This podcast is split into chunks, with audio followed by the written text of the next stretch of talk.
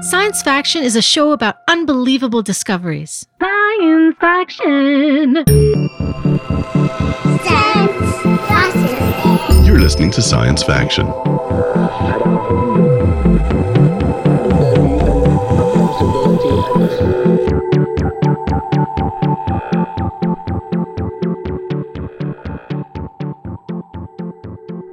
Have you ever looked at a star?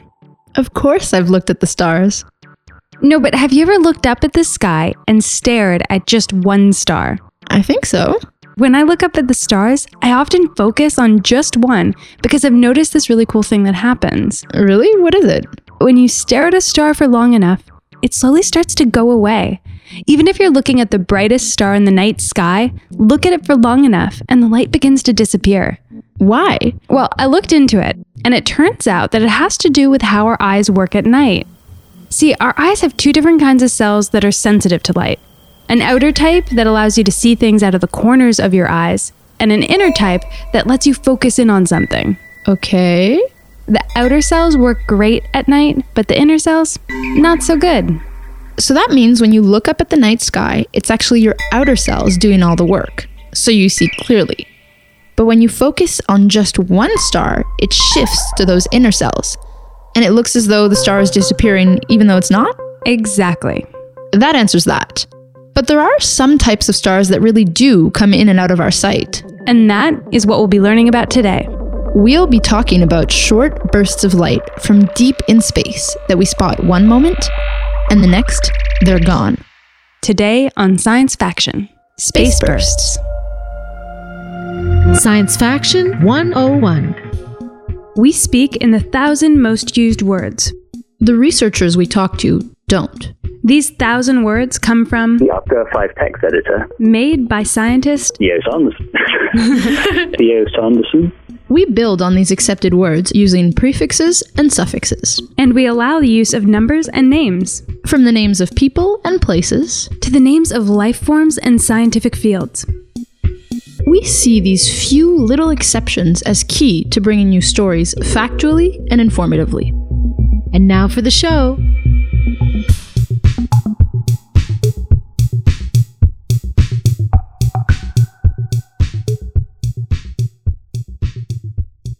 Most of us have had a pretty good idea of what stars are since we were kids. Some stars are just forming, some are dead, and some have met their end by falling in on themselves. And each of these are steps in a star's life that look different to us from here on Earth. There are scientists Mainly physicists and astronomers. who study each of these different star formations. it. So Dr. Victoria Kaspi from McGill University in Montreal is one such scientist who mainly studies fallen in stars. My typical research focus is studying neutron stars, which are uh, very collapsed stars. Actually, not that different from black holes, except they haven't completely collapsed to oblivion. These stars are truly exceptional. They are the tiniest, most tightly packed stars known to the entirety of space. They have a, a diameter of about 20 kilometers. So something city sized, actually. That might sound big, but for a star, it's really not. Many stars have diameters that are in the hundreds of thousands of kilometers. Like our sun, that's over a million kilometers wide. And our sun is just a normal sized star. The biggest known star, VY VY Canis Canis Majoris, is 2 billion kilometers across. When stars like this get really big, about four to eight times the size of our sun, there's a chance that they might fall in on themselves. This inward fall happens to big stars because the star's own force draws itself in towards its middle, the heart of the star. What's really incredible about these fallen in stars is that even after becoming so small, they're just as heavy as before. The density is so high because you have so much mass crushed into such a tiny volume. As stars fall inward, they start turning really fast. They turn faster as they become smaller. Unlike normal stars, these quickly turning stars focus their light in just two directions, up and down. So each time they turn, we on Earth see just a flash of light and then darkness. A flash of light and then darkness. A flash of light and then darkness. And so what we observe are pulses of light coming from the magnetic axis each time it rotates. So we see one flash each time the star rotates. It's, it's like a little cosmic lighthouse. You have this beam of radiation that's coming off, and we observe pulses at the same rate as the star is rotating. Which is why they've been given the name Pulsar. The northernmost and southernmost points of these stars have a kind of force field, like we do on Earth. You know, the Earth, the planet Earth, has a magnetic field, which is why compasses work. These points pull light from the star towards them into one straight line of light. Just like a lighthouse, we see flashes of light at totally fixed and usual times. In fact, their turns are so usual that we can use them for keeping time, and they do it perfectly. This is true for most of these stars. But there are a class of them that are a little abnormal. They don't flash so expectedly. And they've been given a pretty memorable nickname. RRATs are uh, objects that seem to produce one little pulse every now and again. Most of the RRATs that we know of aren't that far from home. Well, if you're like Dr. Kaspi and you consider what's in the Milky Way not far from home. The extent of the, our Milky Way galaxy, it's not that large, you know, compared to the size of the universe. Maybe in the eyes of an astrophysicist. But even if RRATs are considered to be close to home, we can't actually see them outright.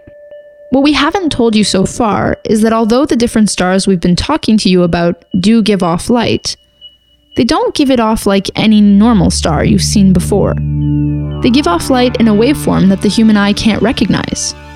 So, to study these stars, using large telescopes, both ground based and space based. But you might be wondering if there's no light, what are they looking at? So, all you detect from the sky is a very brief burst, usually radio waves. So, physicists and astronomers come from around the world to the only two places where you can study stars in this way the Parkes Observatory in Australia and the Arecibo Observatory, which is where Kaspi's done most of her work. It's actually in the mountains of Puerto Rico. It's a really, really beautiful area. You may actually have seen Arecibo before in some movies from the 90s. Movies like James Bond, GoldenEye, or Contact, starring Jodie Foster. Well, that was those are kind of old now, so maybe not everybody's seen those, but I remember them. And when we got talking to her, we found out that she kind of one upped 007. See, at Arecibo, hanging hundreds of meters in the air, there is a long and rather scary catwalk that researchers sometimes have to cross. But I will point out that in the filming of James Bond GoldenEye, which you can go out and rent, I guess, starring Pierce Brosnan, he apparently runs across that catwalk, but it wasn't really him.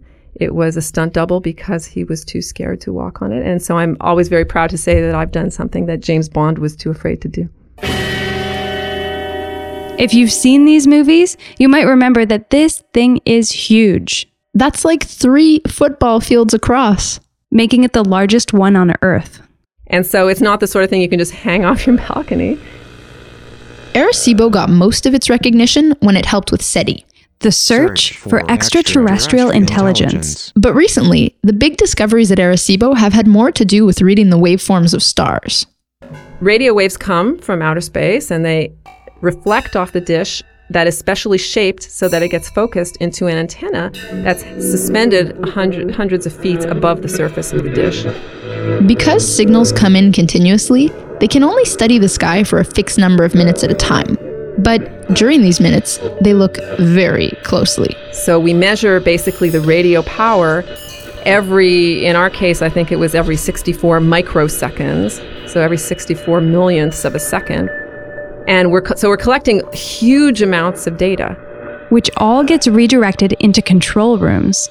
From those computers, scientists spend hours, weeks, and months sorting through the millions of signals coming in. Kaspi is armed with a team of researchers who together search for signals from fallen in stars from the depths of space.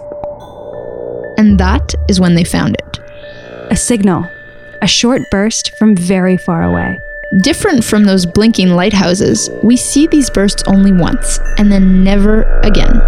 The fast radio burst, from what we can tell, does never repeats. It's a one-time event.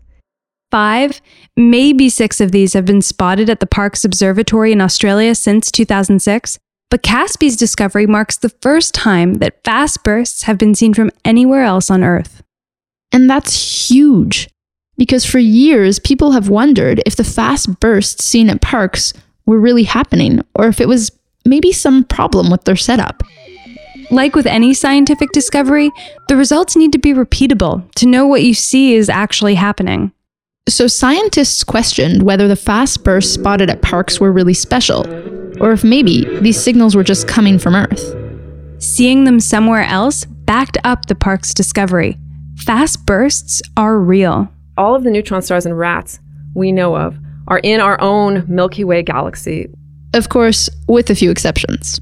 Fast radio bursts seem to come from way, way beyond the confines of the Milky Way. In fact, at cosmological distances away. You know, a significant fraction of the age of the universe uh, away from us. To give you the big picture, the entirety of space is thought to be 12 billion light years across.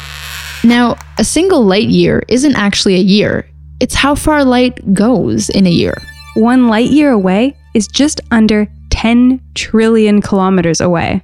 So, take our 12 billion light years, multiply that by 10 trillion kilometers, and 10 trillion kilometers, get a really big, big number. And that's where people think that everything s- sort of stops. The fast burst found at Arecibo came from 3 billion light years away. Three billion light years away. That's one quarter of the way to the edge of everything. How they get these numbers and how they ensure that these signals aren't just background noise from Earth? The way we infer, first of all, that the signal is cosmic is through an effect called dispersion. The tighter the signal, the closer to Earth it came from. We know, roughly speaking, how much gas there is, how much ionized gas there is in the Milky Way. And so if it's a little bit dispersed, that is, the delay is small, then it's only traveled through a little bit of gas and is relatively nearby. Whereas if the delay is really large, that means it's gone through a huge amount of gas, and that means it's pretty far away. That means that whatever it is that's sending off these signals is 3 billion light years away. And for light to have come from so far away that we can see it here on Earth, the cause of this burst must have been really powerful. Incredibly bright.